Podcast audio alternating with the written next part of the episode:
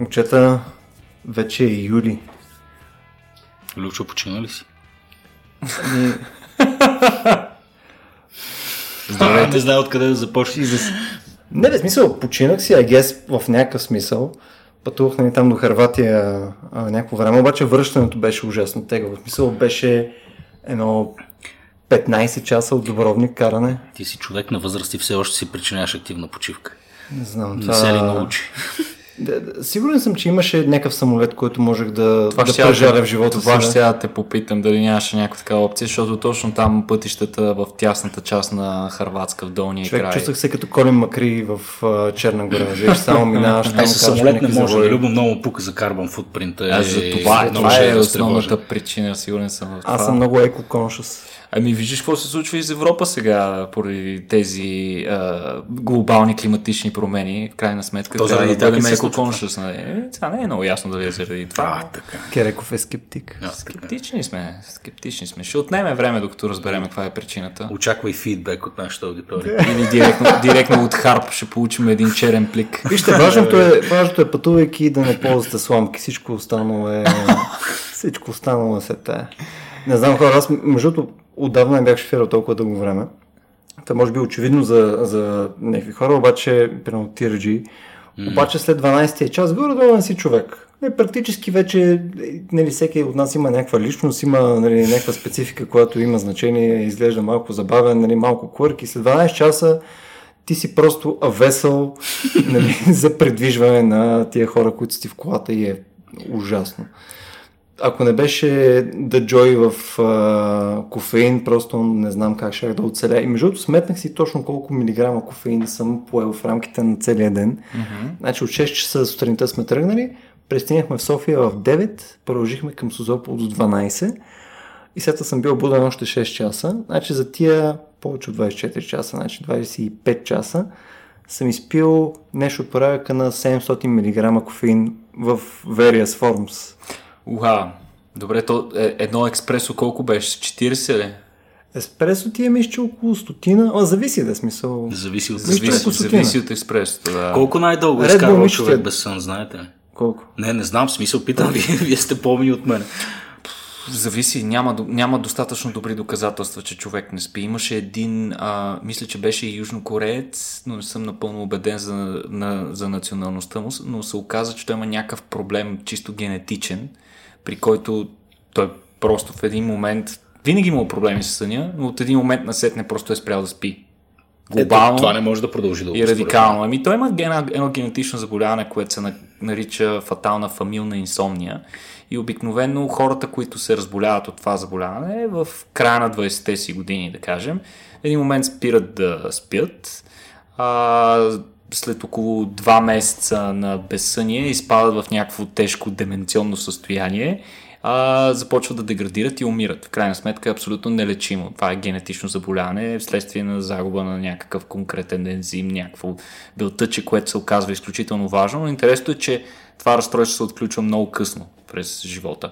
Но интересно при този човек е, че при него нищо му няма. И то вече с години хората го наблюдават, включително... И той не спи.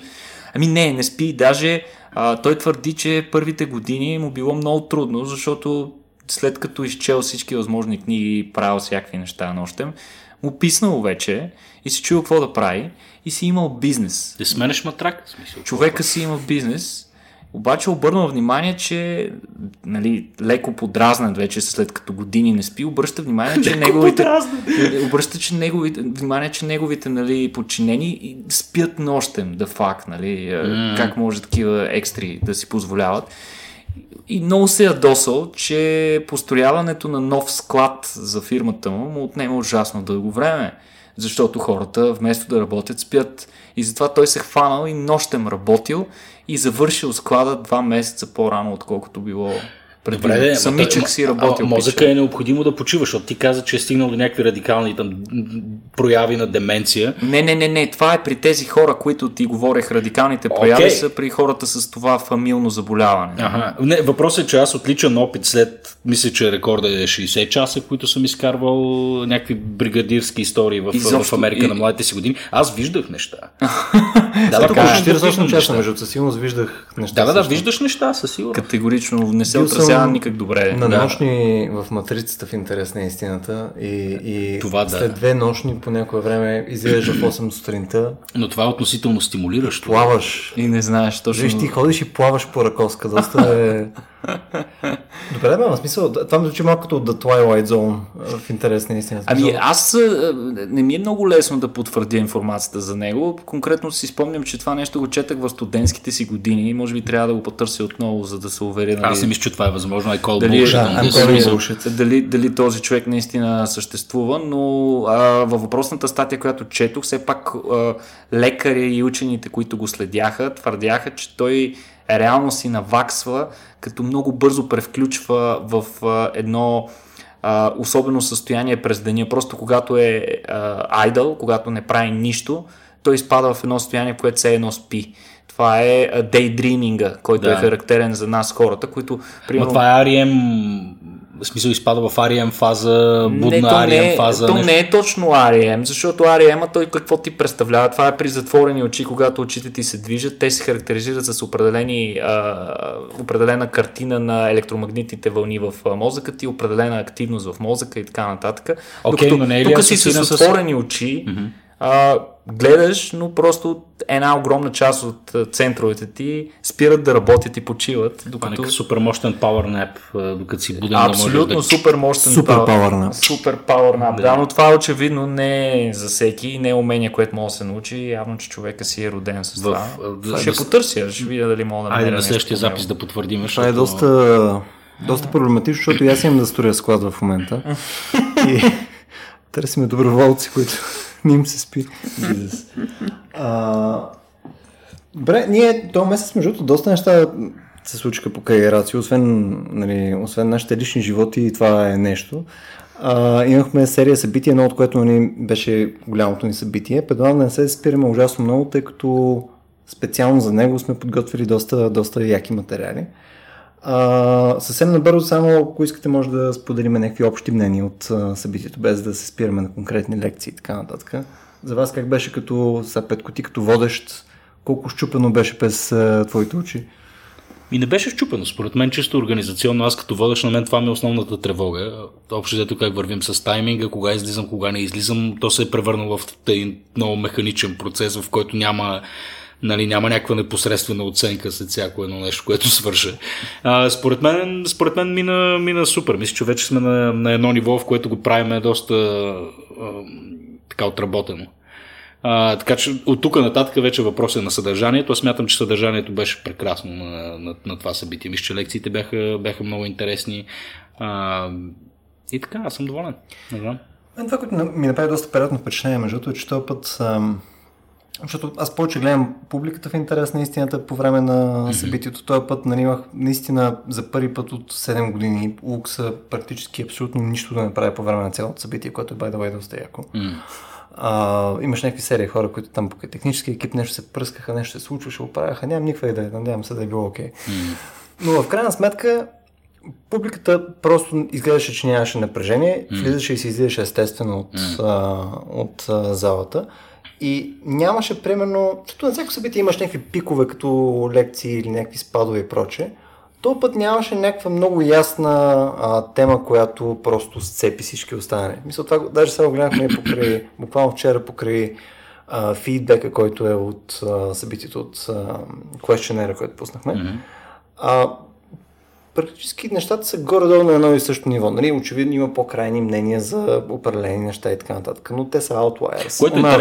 Което е интересно, защото по принцип лекции, които са строго инженерни, какъвто беше случая с лазерите, например, обикновено те са тези, които са малко по-проблематични като съдържание. Обират повече негативи, да. Да, в този случай обаче беше поднесена по страхотен начин, лекторката беше страхотна.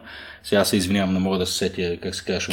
Керри, точно така. Керри Бреннер, да. Да, Керри Бреннер беше фантастична и което това се случи. Което мъжа и се оказа българин. Да, мъжа и се оказа българин. Ето е българската следа навсякъде. Да, със силен пловдивски акцент, даже би добавил.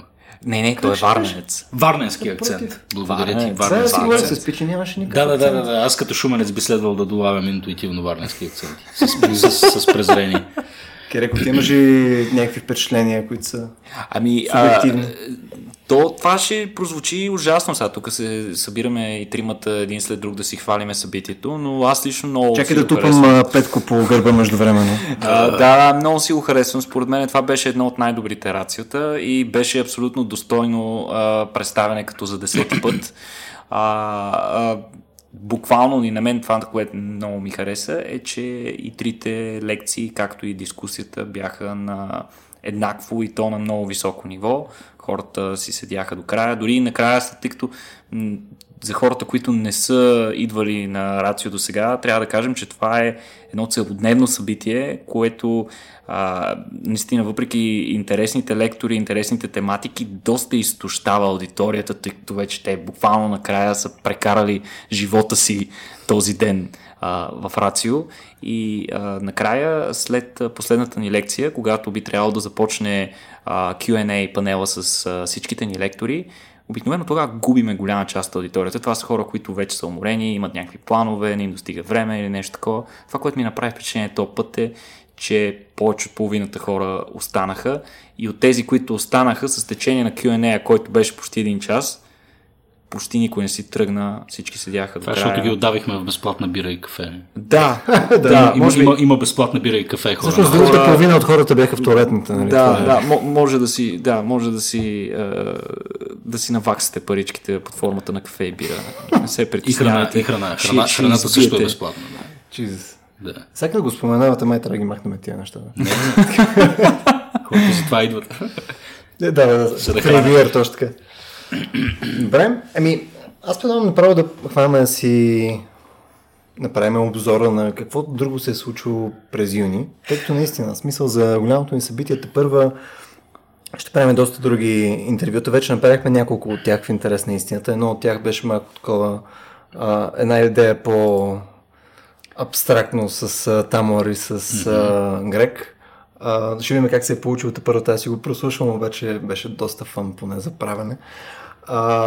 Не знам, аз между другото, чуда се, то тон, който имаме примерно на подкаста в момента, а пък на това, което беше на това с Тамуер и с Грек, и цялата тази неформалност, дали всъщност хората ги кефи или предпочитат да правим нещо малко по... Мисля, че неформалният разговор в подкаста е знак за професионализъм или за достигнато ниво на зрялост. Така че мисля, че това е нещо, което трябва да търсим целенасочено. Да може да си кежуал пред микрофона. Да. Кежуален. И ако се налага да се напиваме или да пушваме, за да стигнем до там, може би ще трябва да го правим. На здраве. На здраве. Какво става в науката сега за юни месец? Като всеки друг месец, науката не спи, науката не ходи в Гърция. Това между другото може да е името на този сегмент. Нали? Науката не спи с Никола Кереков. Звучи ужасно. Между другото, вчера имахме участие в програма Хоризонт, което беше в култовото предаване Нощен хоризонт, което мисля, че вече не знам си колко десетки години. От 12 до 2 Рацио с цепи ефира, буквалния смисъл на думата. Не знам дали е имало будни хора по това време. Нали се говорим за да растем, сега обхващаме аудиторията на инсомниаците. Мисля, че обхванахме една аудитория, която по принцип трудно я хващаме. Всичките трима човека, да. Имахме и включвания между другото на живо. Включвания на живо? We have a color on the line. Защото трябва да направим в подкаста. Така, за новини си говорихме, за да не отекчаваме хората. Може би най-вълнуващата и значима новина за месец юни, за миналия месец, безспорно, отново, за да не кажете, че нещо рекламираме Илон Маск, но отново SpaceX пак разцепиха. Този път това беше втората мисия на Falcon Heavy и всъщност първата му реална мисия с цел. След като при предишната си мисия изстреляхме една количка в космоса по посока на Марс, както по принцип не се прави. Всеки инженер знае, че неща не се хвърлят просто по планета и поради тази причина колата на Илон няма да стигне до Марс. Но този път Falcon Heavy извърши едно истинско геройство и от храброст, така да се каже. Мисията беше напълно успешна. При изстрелването бяха изведени общо 24 сателита, Така, включително в тези сателити имаше примерно комуникационни спътници на саудитска компания, което знаете, нали, много е важно там с нефта да се случват нещата бързо. Така че това, разбира се, е и важно за поддържането на финансите на SpaceX, съм сигурен в това. И за продължаването на активното разпространение на ретроградната им култура, само да вмъкна. Политическият коментар винаги е анализиран. Да, той леко помрачи успехът на мисията. Иначе бяха изведени редица други мисии, включително няколко правителствени мисии на САЩ, но много интересно беше изстреляна една мисия, експериментална мисия за тестване на принципа на слънчевите, как се нарича, Solar Sail, слънчево платно. Слънчевото платно е по принцип концепция, при която за задвижването на космически апарати се използва подемната сила на слънчевия вятър и на слънчевата светлина, като се използват такива като мащабни конструкции, подобни на платна, които с голямата си площ всъщност хващат повече от огромното количество частици, които излъчва Слънцето и които ги използва, за да се засилва напред в пространството. Такава малка мисия, скейлдаун на такава мисия експериментална, беше изведена също в орбита. Сега вече по-значимите неща трябва да кажем, че беше изведен в орбита революционен нов атомен часовник. Атомните часовници, предполагам, че Любо знае, са изключително важни за множество различни приложения в техниката, най-вече за GPS-ите, например. Като как работи GPS-а? Ами GPS-а представлява една обмяна на сигнали между Земята и космоса в най-прост смисъл на думата, като на сателитите в космоса има един атомен часовник. На устройството, което е на Земята, подава сигнал, който отива в космоса при сателита, който веднага, щом го получи, връща сигнал надолу отново към устройството. Времето, което отнема на сигнала да пропътува догоре и да се върне, е изключително важно, защото това определя местоположението на съответния предмет на Земята, тъй като се знае абсолютно точно какво е разстоянието между човека и спътника. Времето, което отнема на сигнала е критично, т.е. имаше една...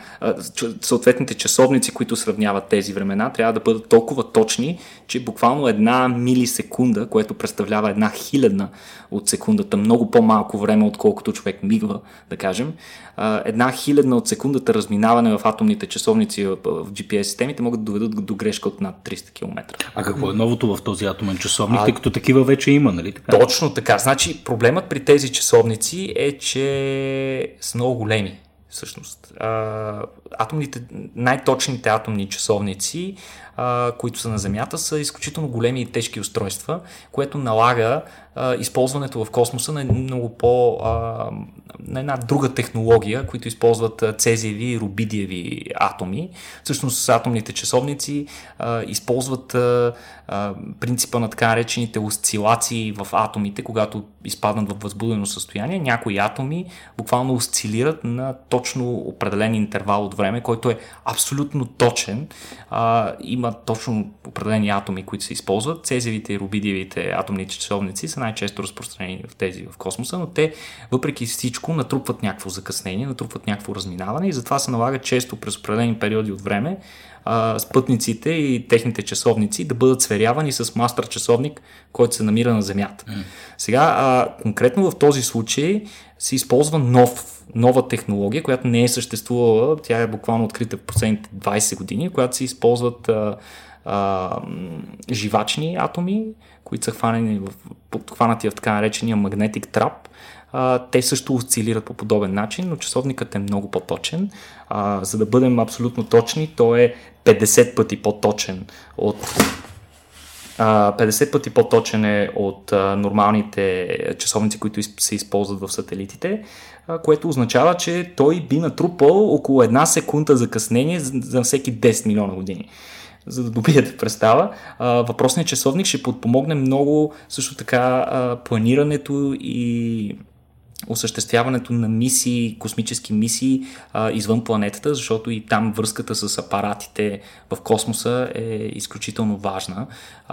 Така този пътник с въпросния живачен атомен часовник може да се използва като Relay Station и няма нужда да се сверява непрекъснато с земния си събрат, което ще освободи голяма част от ресурсите да се използват за някакви други неща. Също така по този начин може да се използва и някаква система софтуерна, примерно някакъв изкуствен интелект, който да ръководи навигацията на различни уреди много по-точно, без намесата на човек, което според мен е супер. Въпросният часовник не е реалният работещ модел, той също е експериментален, но ако данните от тестването докажат, че той е наистина на ниво, подобни часовници ще бъдат изстреляни, подобни спътници с подобни часовници ще бъдат изстреляни и това ще улесни много следващите мисии в Deep Space вече. Още един инструмент, който да измерва безмилостния ход на времето. Няма време! Тик-так, тик-так, аз вече съм salt and pepper тук на брадата. Не си... What? Ти си боядисваш? Не си боядисвам брадата. Най-интересно колко време е отнело отраждането до сега по един атомен часовник. Да го сметне точно до милисекундата. Жуто, само ще отбележа, че ние с Петко практически в този бит бяхме само комик релиф. Нали, за... и то крайно безуспешен ден. Да, и опитахме, обаче беше някакъв такова false flat. Чак да ме ми стана незабавно. Тъжно беше, нали? Мъка. Добре, аз сега ще ви позабавлявам, като ви дам възможност този път да се включите с мнение по въпроса за една от другите мисии, която беше изстреляна заедно с Falcon Heavy. Може да се обаждате на живо на телефон 083. С Falcon Heavy бяха изстреляни и тленните останки на над 150 човека от една много интересна компания, която аз също не знаех за нея, също съм изненадан, хора. Компанията се нарича Celestis, така че ако имате огромното желание да изстреляте тленните останки на вашите близки и роднини, имате уникалната възможност. Компанията изпълнява поръчки, като дори може да изпратите по куриер част от тленните останки. Те са по спиди или какво? Международния вариант на спиди, вероятно. Ако искаме да изпратим на роднините, бидейки тленни останки, проблема вече е решен. Какво да ги изпращам нагоре? Някои хора живи искат да ги изпращам. Ама между другото, невероятно интересни хора са изпратени на тази мисия, поне тлените им останки в космоса, включително, например, астронавти, инженери, писатели, включително тлените останки на един от героите на Стартрек. Аз не съм фен на Стартрек, хора, това ще трябва да си го прочета. Не, кой? Наистина. Ами, Джеймс Скоти Дуан. Скоти? Yeah, okay. It's Скоти. И е в космоса вече. He got beamed up. Абсолютно. И само искам да цитирам много интересни данни.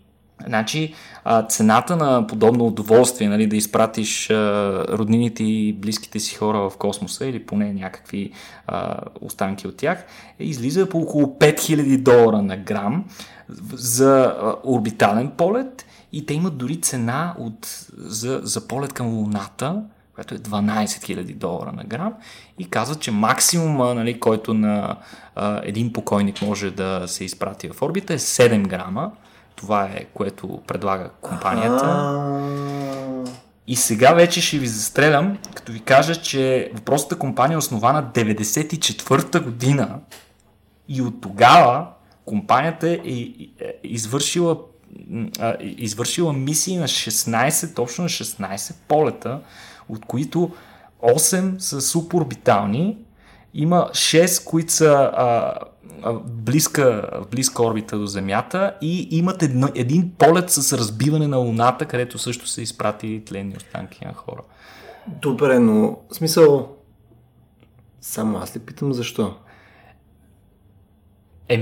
В смисъл, ти си бизнесмен, Любо, трябва да кажеш. Защо хората добре са ориентирани? Не, аз знам защо хората го правят, нали, които ги изпращат. Идеята ми е, защо ти би изпратил 2 грама от леля си на Луната? Това е чудесен въпрос, аз също си го зададох. Много ми е любопитно. Петко, ти какво мислиш? Да, отговора на въпроса за това какво прави човечеството често пъти е просто защо не. Когато можеш да правиш нещо, го правиш. Гадни хуманитари. А всъщност, доколкото знам, един от основателите на въпросната компания е всъщност космически инженер, който обърнал внимание, че когато се товарят сложни спътници, за да се използва максимално добре мястото в летателния апарат, те биват буквално зипнати на максимум и въпреки това има някакви неща, които стърчат от тях, антени, работи, които не могат да бъдат свити и това е, и покрай тях остава едно свободно пространство, което не може да се използва за нищо. И всъщност компанията използва малки капсули, които се наместват в тези малки свободни пространства между спътниците и там буквално пасивно се отделят, след като спътника напусне. Виж до каква степен човечеството не можем да избягаме от това да се подчиняваме на езотеричното и на духовното. Как впрягаме последните си инженерни постижения, за да адресираме една наша чисто духовна потребност. Нали? Ние да, нали, душата ни да обитава друга планета. Мисля, има някакво много странно нещо в... Това е доста поетично, между това странно. Благодаря. Мен въпросът ми по-скоро, т.е. ти ми казах, че тия, в смисъл, компресирани хора практически играят с ролята на Space Styropor. Не се бях замислял за това, но практически да, въпреки че не са толкова меки. Уплътнител, реално, аерофолио. Космосът е скъп, всяко нещо трябва да изпълнява утилитарна функция, било и то лелети. Абсолютно, но това, нека го погледнем и позитивно, това все пак ангажира хората. Значи, желанието да изпратиш близките си в космоса означава, че ти имаш някакво по-специално отношение към космоса като цяло, като едно по-специално място, като включително пръха на хората се затваря в едни миниатюрни капсули и хората могат да си ги надпишат и примерно някои хора бяха ги надписали по изключително екстравагантни начини от сорта на сега вече ще летиш завинаги и такива подобни неща. Това е красиво. Аз също одобрявам. Да, имал пари дал, нали, така беше, да. Но идеята е изключително интересна. Иначе отново да се върнем на самата мисия на Falcon Heavy. Тя беше наистина много сложна, от нея 4 engine burn и трае около 6 часа, което е рекордно и за съжаление отново загубихме средната степен на ракетата. Другите две кацнаха безопасно. Бели кахари. Но средната степен, която всъщност е и най-скъпата част от Falcon Heavy, не можа да достигне до любимият ми кораб от флотилията на SpaceX, който се казва Of Course I Still Love You. И не можа да се върне при своят любим. Но въпреки всичко, мисията все пак според мен беше невероятен успех. Първата истинска, първата реална мисия на Falcon Heavy, който показа, че това е реален летателен апарат, способен да извършва невероятни неща. Все пак ще го изчакаме. Той трябва да изведе Джеймс Уеб. Добре, аз имам само, че въпрос свързан с предишната тема. В крайна сметка, колко струваше на грам? 5000 е на грам в орбита, 12 000 до Луната. 5000, добре, окей, няма взима от скъпото, примерно ще кажем 5000. Ако решите мен да ме изстрелвате, в смисъл няма го правим на парче, в смисъл няма го правим да е само 5 грама нещо такова, ще изстреляте цялото нещо, райт, ама не дехидратирана, колкото съм в момента. Цялото нещо. Хора, DMS... Почете да събирате, имам 370 милиона, между другото имате да събират. Сега го сметна, ли? Да. 370 милиона. Значи, и ако ги имам, веднага ги плащам само и само да те разбивам в Луната. Значи аз преди лято свалих малко кила, между другото. Сега ще се опитам още малко... Не, виж сега, винаги може да горим определени части от тялото, които биха дали, нали, само толкова грама и тях да ги изпратим с едно хубаво послание. Почнем от най-малките части. Напред и нагоре, може би. Да. Там за хиледарка бихме се справили. Jesus. What the hell? Не, тъй като преди да правим тези подкасти, обикновено Никола е единствен човек, който се подготвя адекватно, както си и личи. Има, нали, такъв серия точки, по които минаваме, нали, подготвяме се ние с Петков в добрия случай, поне ги прочитаме. Обаче днеска стоя и чета едното и буквално 3 пъти го прочетох, докато го осмисля. И то беше нещо порядка на намерили са метамфетамини на Марс. Аз викам, къде съм... Първо, какво са търсили на Марс, че са намерили? Да, пратили са останките на принц, най-вероятно. Човек катаджи или имал там, митничар или... Как? Разкажи за метамфетамините. Ами, всъщност се оказва, че марсохода Curiosity е засекал внезапен пик на рязко покачване на концентрацията на метан и метамфетамини. На метан, като концентрацията на метан по принцип от край време се свързва и с вероятността подобна молекула да бъде произведена и от някакви живи същества. Нали? По принцип има и в природата химични процеси, които се извършват без участието на живота и се отделя метан, но флуктуациите в базовите нива на метан са нещо, което в повечето случаи е свързано с някакъв допълнителен източник. Не се знае... продукт на метаболизма, нали? Точно така. Има метан генериращи бактерии, които част от метаболитния им процес е да отделят метан.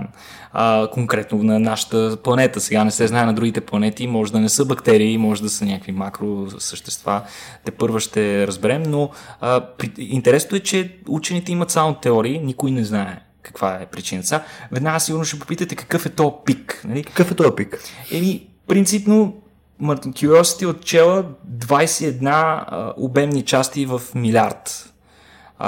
Така, това... Няма представа какво означава това. За да ги вкарам в някакъв контекст, бих казал, че средното ниво в останалата част от планетата е 10 такива обемни части в милиард, което значи, че малко над 2 пъти такава флуктуация, един пулс е усетил, като редица учени усещат подобни, са засекли данни за подобни флуктуации, през различните, нека го наречем като сезони на планетата. Така че това може и да е свързано с някакви други процеси, които най-вероятно не са свързани с живота.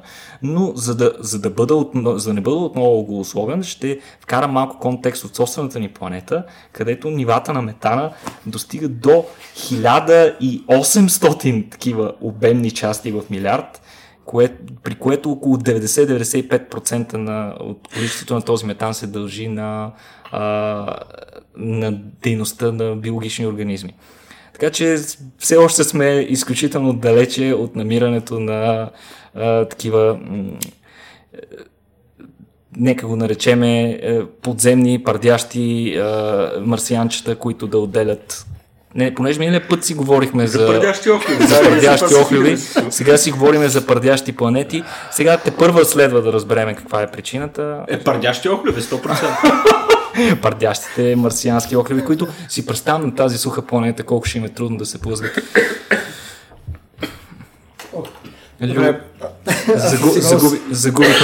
Загубихме Петко. Извинявайте. Аз буквално бамвам тази тема повече от подкастите. Забранено да се говори за метан, нали? Осъзнавате ли, че ние сме деца? В смисъл, в момента, в който някой каже пардящи нещо и умираме. Аз се чули дали въпросните микроорганизми, като ги открият, че влязат във въпросния списък на организмите, за които говореше предния път. Нали имаш някаква база данни с пардящи? Да, веднага, разбира се, веднага ще влязат, щом успеем да докажем, че източника са те. Да. Въпреки, че в един предишен подкаст ви казах, че това, за което кравите биват редовно обвинявани, че пърдят огромни количества метан, всъщност не е вярно, защото те по-скоро го оригват, тъй като голямо количество метан, което отделят те, се отделят повече от първите им стомаси, там търбусите. Да, то това е по-приемливо. Съвсем различно нещо. Съвсем различно нещо е, за Бога, доста по-буржуазно е, отколкото... Оригването е признак на здраве. Точно така и на доволство, на достатъчно храна. Нека да не включваме някои други източни култури. Да, смисъл от метамфетамини към пардящи охлюви. Какво следва? Хареса ми колко смолото искаш да избягаш от темата. Искам много смолото да избягам, защото пак ще съм в пристъп. Интересна истина, любимата ми тема so far е... Това ще пипалата на октоподи ли бяха? Октоподите, точно така. Имат някаква доза самоделност и съответно могат да... дифузна нервна система, нали? Така, точно така, много правилно се изказваш, Петко. Което обаче е доста необичайно за точно тези животни, тъй като главоногите, към които спадат цефалоподите, така наречените, към които спадат октоподи, сепи и други подобни създания, те имат доста добре изграден мозък, в интерес на истината, в главата си, но въпреки това над 2/3 от нервната им система е дисеминирана в други части от тялото, където се разполагат такива отделни центрове, да ги наречем като ганглии, като допълнителни мозъци и всъщност около 2/3, тъй като по-голямата част от тялото им е пипала, реално, и като обем, и като тегло, и като важност всъщност за функциите, които изпълняват, тяхната сръчност и способността им да оцеляват и да си улавят плячка се дължи почти изцяло на сръчността на пипалата им. Ето, добре, смисъл, и моето тяло е прямо 80% пипала. Смисъл, не пипала, ама... Това е интересно, че ето в случая природата е разрешила сходна дилема по два различни начина. Всъщност в единия случай при твоя е централизирала целия контрол вътре в мозъка ти, като реално това, което отива по крайниците, са предимно проводяща тъкан, която предава импулса, който тръгва от мозъка ти. И конкретно за нашите цели, за средата, която обитаваме хората и за предизвикателствата, пред които сме изправени, това е напълно достатъчно като скорост на реакция и така нататък. Но при октоподите това не е достатъчно, изглежда, защото те имат нужда от много по-бързи реакции. Така че ако част от мозъка, който обработва част от сетивната информация, идваща от пипалата, се намира вътре в самото пипало, импулса, който ще пропътува от пипалото, нали, директно, е много по-бърз, така че те реагират изключително по-бързо. Освен това, всяко от пипалата може да действа автономно. Буквалния смисъл на думата, те са като едно размножение на личността, при което някои пипала, да кажем, се хващат здраво за субстрата, докато другите посягат към плячката, с което октопода си осигурява от една страна опора, а от друга страна възможност да улови плячката. Спомням си, че четах една книга за октоподите и за това колко особени същества са. Other Minds ли?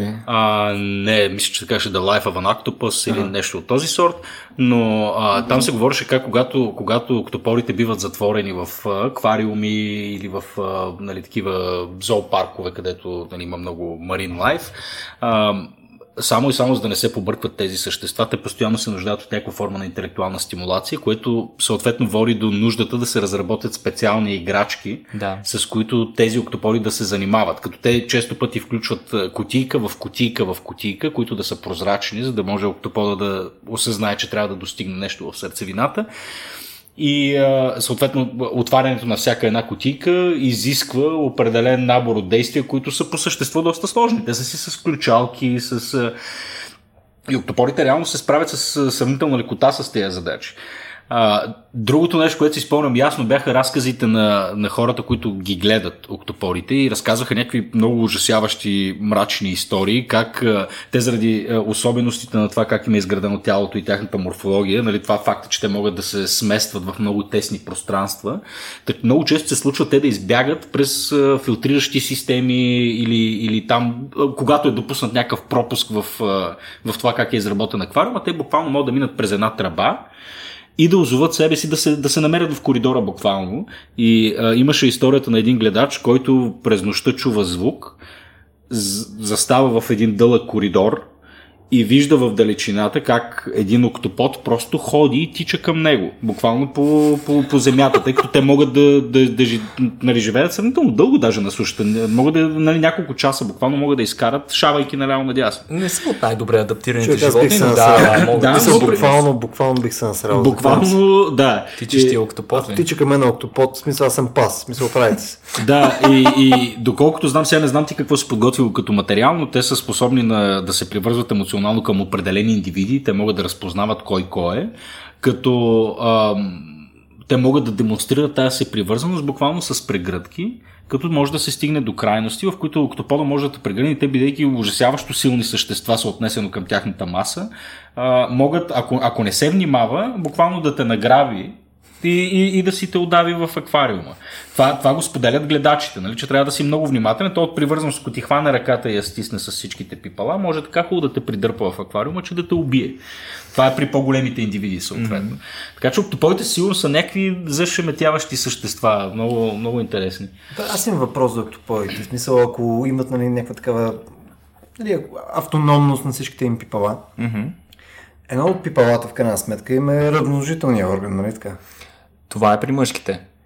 Окей, и то ли има индивидуалност? Аз не съм напълно убеден конкретно това пипало дали не израства само в определен период от живота му и след това да се откъсва. Със сигурност не е от основните пипала, т.е. не можеш примерно да гледаш октопот и броейки пипалата му да прецениш колко пъти е правил секс. Това със сигурност няма да се получи. Представяш си го последния останал вече с едно, обаче е най-големия пич, най-големия от всичките. Но не. Всъщност, вероятно, това са някакви допълнителни израстци. Тук конкретно не съм подготвен за кои точно видове. Не знаеш кое е пениса на октопода? Кои точно видове го правят? Не, напротив, знам за... За пенисите.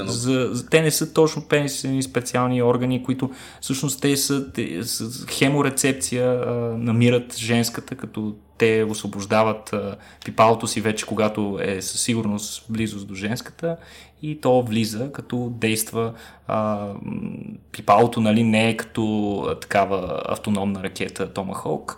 Mm-hmm. По-скоро неговата роля е да предотврати възможността друг индивид да се чифтоса с женската за периода, докато трае копулацията, което в природата мисля, че се нарича вагинална запушалка. Това и често се среща при различни същества. Вагинална запушалка има ли английски термин? Аз така съм го учил. Интересно е, че при повечето животни, при които съм го чувал, това те дори нямат ясно обособена вагина. Нали?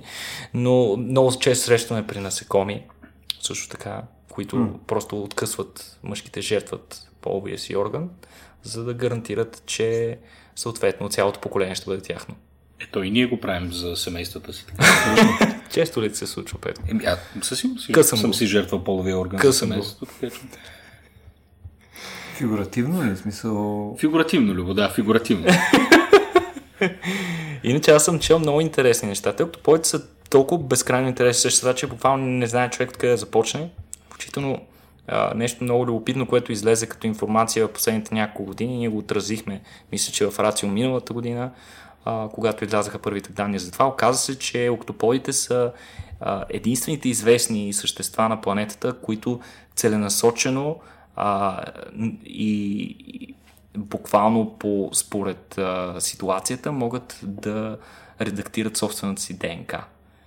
Което е mind-blowing. Нали? Това не е изобщо срещано в живота като цяло. Тип CRISPR механизъм имат? Не, имат някакви механизми, които увеличават мутагенеза в определен участък на тяхната ДНК, когато и те буквално могат да извършват такива едни насочени промени на ДНК-то, с което изключително по-бързо от другите животни да се адаптират към бързи промени в околната среда.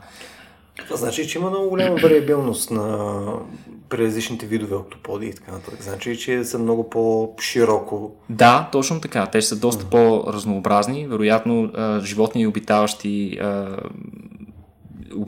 различни райони, сигурно имат доста различна ДНК. По-любопитното е, че при тях тази способност да генерират промени в генетичния си материал се компенсира от факта, че те пък нямат толкова характерната за другите животни естествения дрифт на генетичната информация, която тя постепенно натрупва някакви мутации, докато при тях това е с доста по-ниска честота. Тоест, това са два конкуриращи се механизма, при които просто октопода е взел другото решение спрямо с целия останал живот на планетата. И поради тази причина някои изследователи дори си позволяват да вярват, като беше излязла една много сериозна статия в сериозно списание, която с 50 автора, много сериозни учени, които изразяват теорията, че може би октоподите са представители на извънземен живот и всъщност те са дошли по някакъв начин с някакъв обект, който преди милиони години, например, се е ударил в Земята, като все пак факта, че са толкова близки по процеси, физиологични процеси до организмите на планетата ни, за тях е свидетелство, че този модел на биология, характерен за нашата планета, може би е характерна за цялата Вселена и има така миграция на биологичен материал между различните участъци на галактиката ни и поради тази причина те са големи, например, повечето от тях са големи привърженици на теорията на панспермията, която твърди, че всъщност живота на Земята е донесен външно. Той не е възникнал тук, не се е самозародил. Или това може да е доказателство, че те това, са част от нашата екосистема, че просто са поели по друга пътека. Разбира се, просто доста притеснителен факт е, че нямаме други примери за това. Обикновено имаме, но в случая не. Някъде някой беше казал, че единствената причина октопорите да не са водещия вид на планетата е относително краткия им живот. Мисля, че те живеят 3 до 5 години. Точно така, те живеят сравнително кратко. Да, доста интензивен живот живеят. Можем да си представим, ако живеят по стотачка, какво би се случило. Трупайки мъдрост и опит. Да. Не, това разбира се в рамките на спекулативните теории, но е готина концепция. Реально. Наскоро видях някакво видео в някаква кратка статия за това, че за пореден път, макар че какво значи за пореден път, то се случва доволно рядко, са успели да заснемат гигантска сепия, която размерите и мисля, че бяха от порядъка на пипалата и бяха от порядъка на 3 до 6 метра. Нещо от този сорт. Ние все още не сме извадили подобно живо същество, доколкото знае. Нали? Не, изваждани са няколко. Гигантска сепия. Проблемът е, че не е изваждана жива. Да. Почти винаги до сега случаите, в които са намирани трупове на това същество, то е било мъртво. Има няколко случая, в които е било мъртво наскоро, което е позволило на учените да го изследват по-задълбочено, да му направят аутопсия, да разгледат добре как е устроено. Така че това е дефиниран вид вече, гигантската сепия. Не е просто легенда. Не е морско чудовище. Не е морско чудовище. То е морско чудовище. Ако директно го сравним с животните, които виждаме обикновено, направо това ще ни се стори доста страшно. Но за щастие то не обитава. Чувствам се длъжен да спомена, че сходно на октопода в коридора, ако видя гигантска сепия, която е 3-6 метра, отново аз бих се насрал. В Банския. Това не са дюрите на каваци, но... Не, хора, 3-6 метра. Вие може да си го представите това? Може да си го представите физически? Как изглежда това нещо? 3 до 6 метра. Това в интерес на истината е от по-малките екземпляри, ако трябва да съдим по прогнозите, които дават учените и такива, които са заснети с подводни апарати.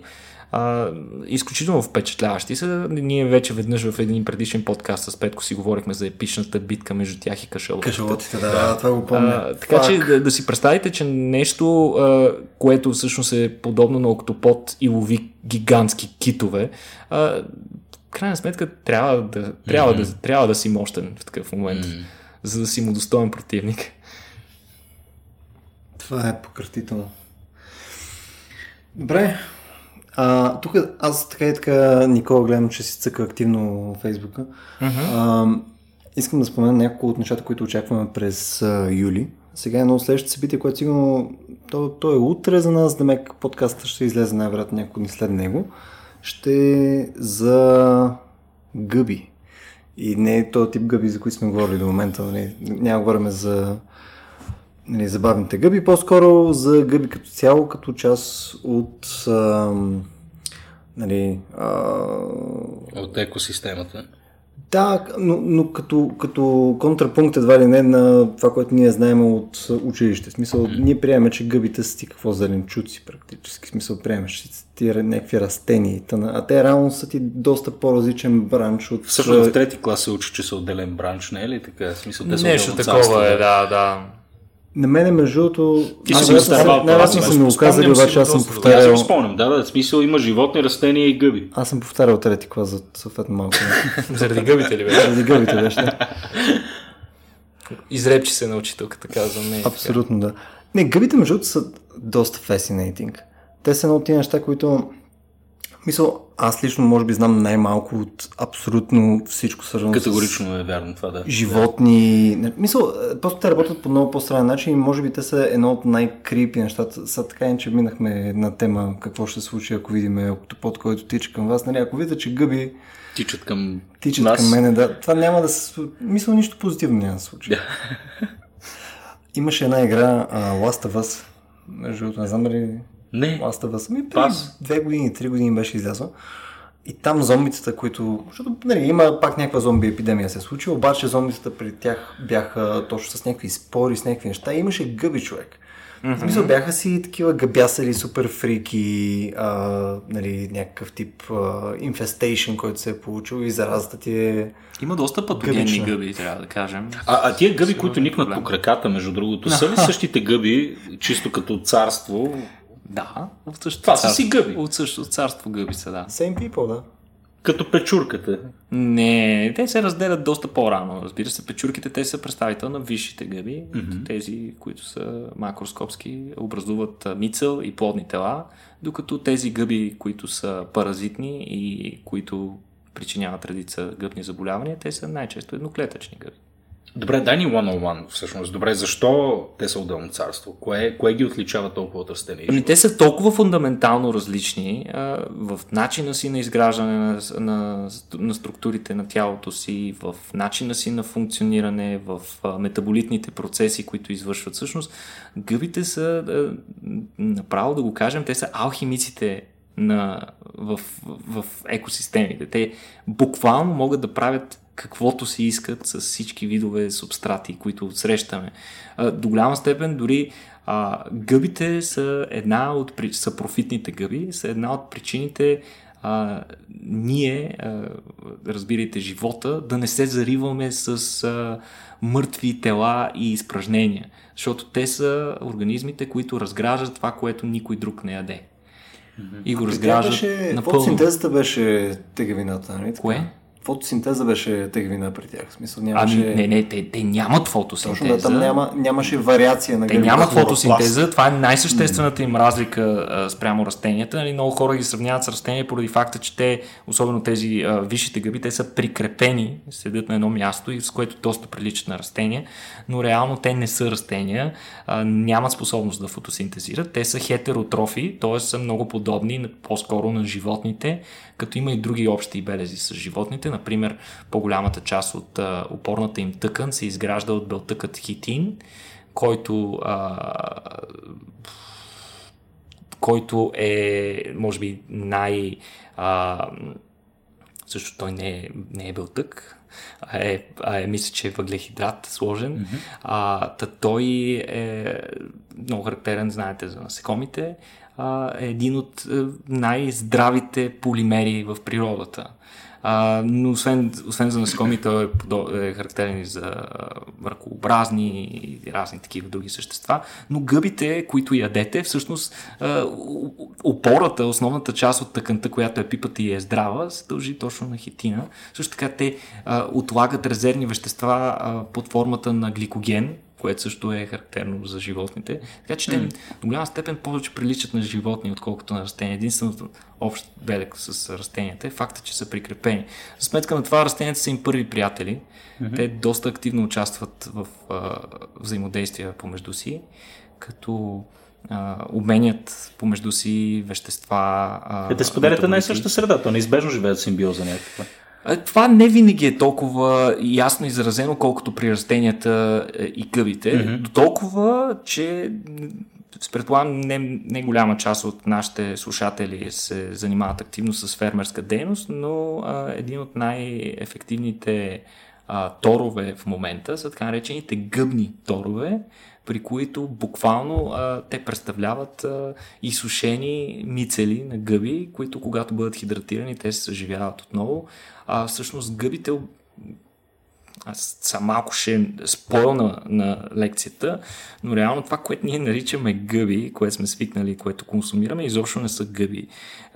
Изобщо не е реалното тяло на гъбата, това са нейните плодни тела, подобно на черешите, да кажем, на дърветата. Докато реалното тяло на гъбата се намира дълбоко вкоренено под земята, като те образуват една сложна мрежа, която се разполага на десетки метри под корените на растенията. С помощта на тези сложни микротубули, те успяват да извлекат вода от много по-дълбоки слоеве и да я препратят нагоре и да я дадат на растенията, както и съответно някакви соли. Давайки им тези вещества, растенията им се отблагодаряват, като ги взимат, използват ги за генериране на тъкани отгоре, с които с фотосинтезата генерират захари, използвайки въглеродния диоксид от въздуха и енергията на Слънцето, и им връщат захари, съответно всички са доволни. Като това е най-простия пример. Много по-често се случва, например, те да им върнат едно съединение, което гъбите да издадат половината, но да направят някакво друго, което и да им го върнат, пък растенията тогава им връщат нещо друго. Това се използва се термина в ботаниката, как се нарича, Wood Wide Web, т.е.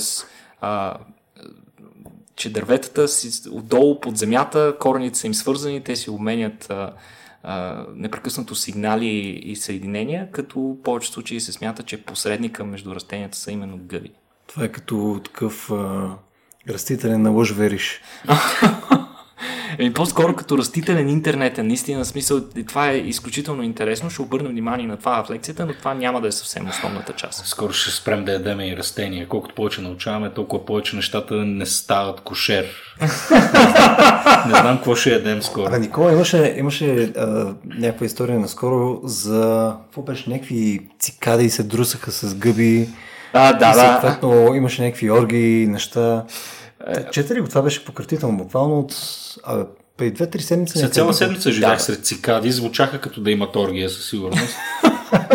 Цикадите са много интересни същества. Така са големи мухи, нали така? Те са ни много големи мухи практически, да. Които постоянно жужат. Ами да, но това, което виждаш от тях е само крайната форма на съществото. Те са повечето са така наречените периодични цикади, които на определен период от време има каламитет, т.е. има съответния вид цикади излизат и почват да жужат. Иначе те прекарват повече от 90% от живота си под земята, под формата на ларва, като буквално понякога те са с различна честота, но да кажем някои са между 11-14, има 7 годишни цикади, такива, които прекарват толкова години под земята, просто седейки си и хрупайки си някакви хранителни вещества и изчаквайки правилния момент. Много интересно обаче е синхрона, в който се получава това нещо.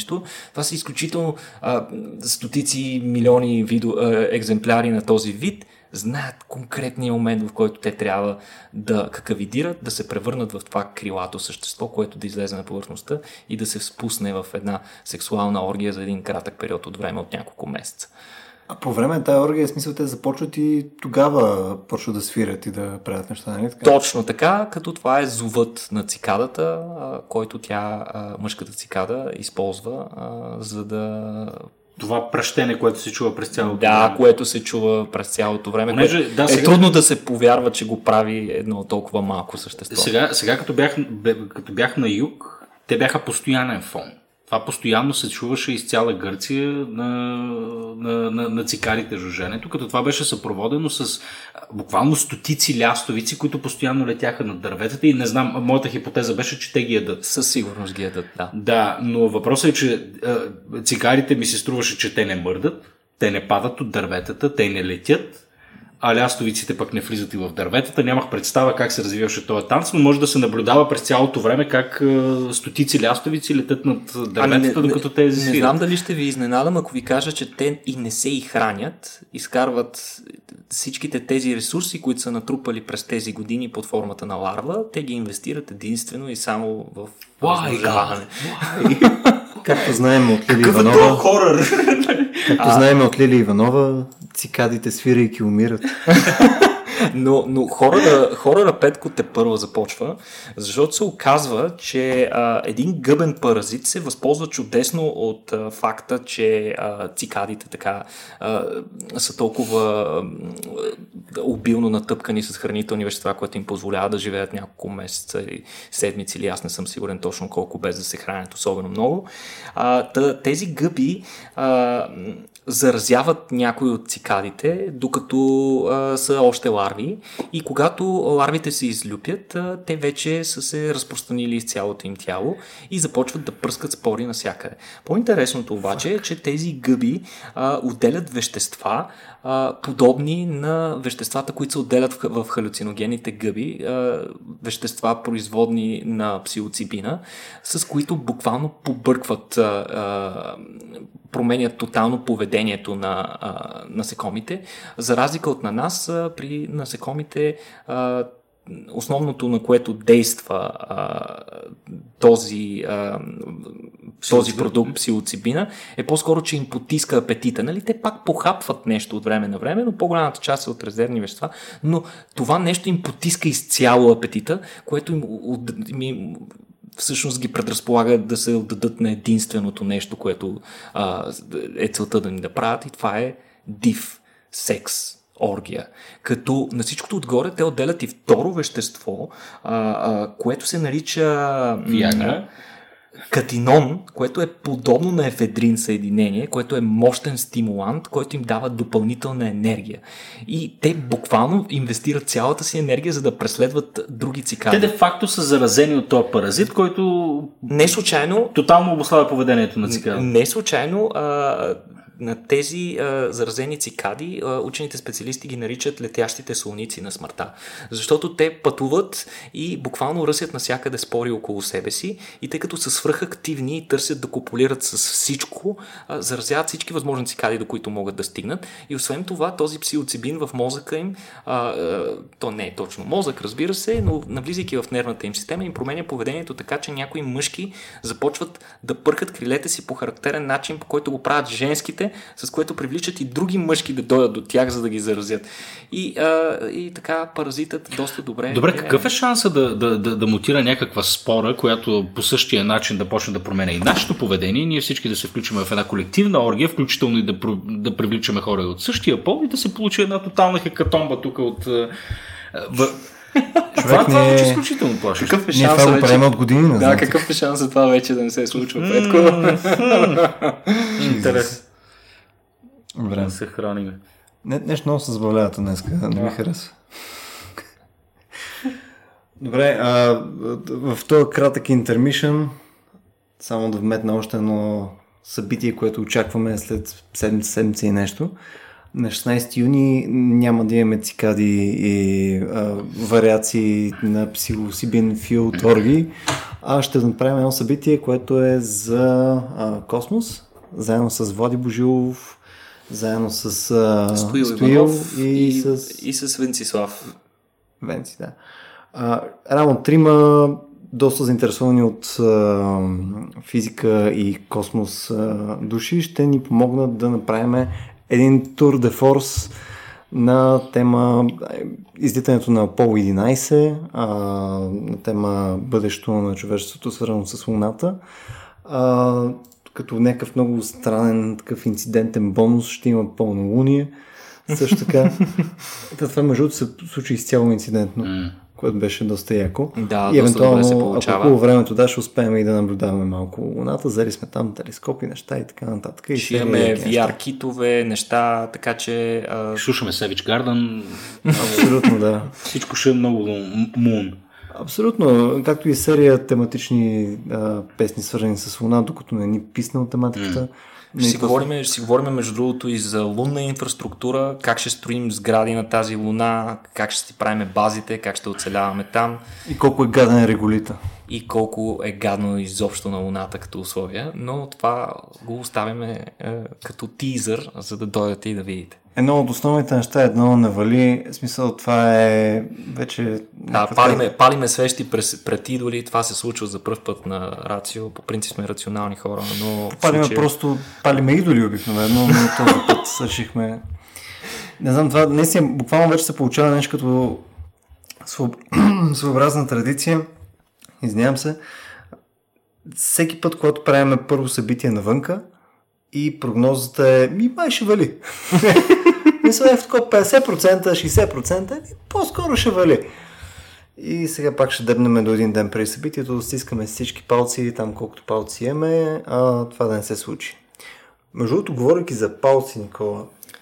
За това, което си мисля, ще си говорим. Добре, кажи ми сериозно, има ли бенефит от това да имаме 6 пръста или не? Ами... Да имаме 6 пръста? 6 пръста. Значи... Кой има 6 пръста? Медицинският термин за това е полидактилия. Ага. Полидактилията се наблюдава, когато деца се раждат с повече пръсти, отколкото е редно. Знаете, по принцип, повечето хора имаме по 5 пръсти на ръцете и на краката си. Усреднено. Усреднено, точно така.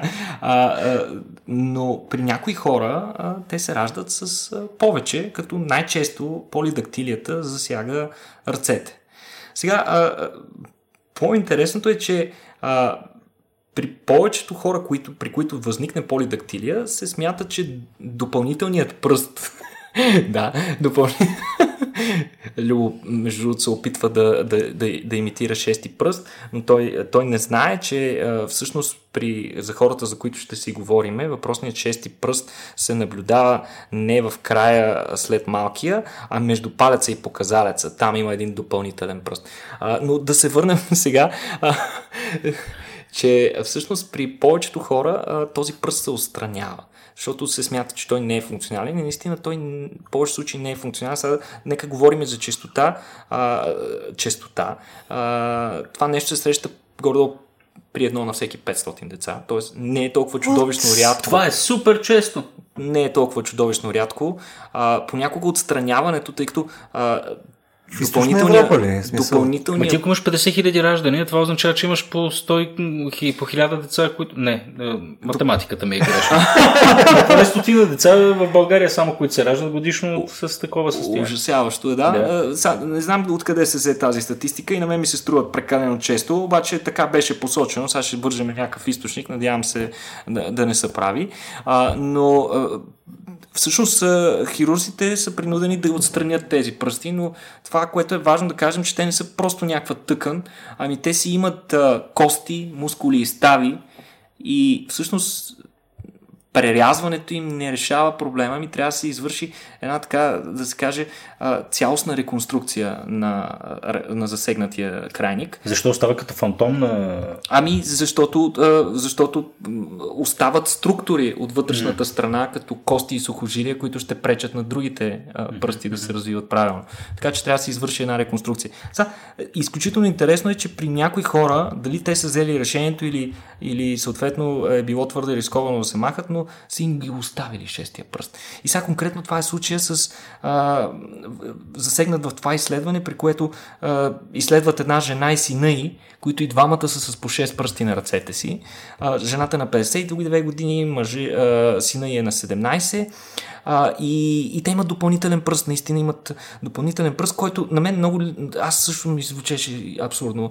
Готиното на тази статия, че имаше клипчета, защото без това цялото нещо изглеждаше много фейк, но наистина те имат един допълнителен пръст, който прилича на втори показалец. И те изключително добре го контролират.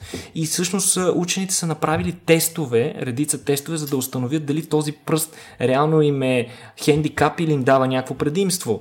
И реално са ги тествали в различни игри, в различни видове среди на тестове, компютърни игри, машинопис, връзване на връзки на обувки с една ръка и се оказва, че те се справят статистически и значително по-добре от 13 контроли, които са с нормален брой пръсти на... И то това звучи абсолютно логично. Ти ако го управляваш добре, всеки допълнителен крайник не е излишен. Така е. Мен доста ме впечатли факта, че мога да си вържа обувката с една ръка. Аз не съм сигурен, че мога.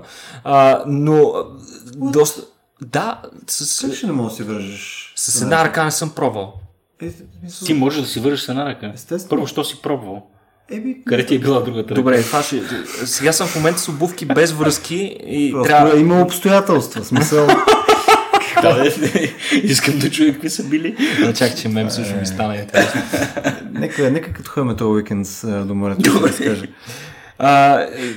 Иначе, интересно е, че докато са извършвали някои от тия таскове, хората са ги набутали в fMRI, т.е. функционален магнитен резонанс, една машина, която доста прецизно изследва активността в различни центрове на мозъка, и учените са установили, че употребата на допълнителен пръст им коства допълнителен ментален ресурс, в смисъл те имат по-активни центрове, за да могат да контролират още един допълнителен пръст.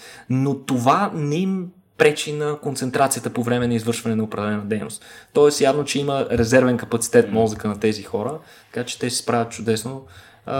Беше интересно да ги гледаш как пишат на пишата машина. А като се замислиш наистина през лятото, те имат много по-ефективно ветриво от всеки един от нас. Практически да. И... Аз се замислям, че те реално могат да ти бият чимбер с още един пръст. Защо да пишеща машина са ги тествали? В смисъл, къде са изкопали пишеща машина? Нещо, което да изисква повече тактилно усилие. Това е причината. И механична клавиатура. Не е било MacBook, да. That's cool. Ами добре. Едно от последните неща, които искам да кажа преди да поприключим, е третото ни събитие, което ще бъде края на юли. То ще е за fucking динозаври! Лудница. В смисъл, отдавна искахме да направим събитие за динозаври и този път успяхме да го измислим заедно с Природонаучния музей. Точно така. Това ще е нашето първо събитие в директно партньорство с музея. Формата го нарекохме "Музея гостува на Рацио", и музея направиха този жест към нас да изпратят свои специалисти, които да разкажат. Само ще поправя Любо, няма да говорим само за динозаври. Ще говорим основно за динозаври! Да, ето вижда се динозавренската сегрегация, но всъщност всички праисторически изкопаеми животни са равни. Но... доста по-тъплозен. Признавам си, че е доста по-тъплозен. Защо са скучни? Те просто са силно умоуважени. Едно време са властвали Петко. Както и да е. Некоторые убити игри. Точно така. Но всъщност ние ще си говорим за всякакъв тип изкопаеми същества, ще си говорим за много интересни аспекти на далечното минало, включително това, в което нашите прадеди вече са били на земята и са се борили, разбира се, активно за оцеляването си, а не за поддържането на Фейсбук профилите. Огромни бозайници, саблезъби тигри. Точно така, ще си говорим и за мегафауната, за времето, когато динозаврите са отстъпили място на гигантските бозайници, които са им показали как се прави. Ще си говорим също така, както споменах, и за древните хора, за човешките видове и какви животни, с каква флора и фауна са споделяли средата си. Един от най-любимите ми въпроси, който нямам търпение да задам, е кое всъщност е животното, имало ли е животно едно време, което да се е специализирало в яденето на хора. В смисъл, това да му е било основната прехрана. Това ми е много любопитно и нямам търпение да попитам нашите специалисти. Предполагам, че няма, защото ние никога не сме били толкова много, колкото сега. Ние сме се намирали сравнително рядко, според мен. Така е, да, не сме ставали, може би, за прехрана. Ние в рамките на един евент ще ми даваме всички неща, и динозаври, и трилобити, и хора, Ивента ще бъде мащабен. На гости ще ни бъдат самия директор на Националния природо-научен музей Николай Спасов, който ще говори за хора, ще говори как нашите прадеди са мигрирали през различните континенти. Латинка Христова и Владимир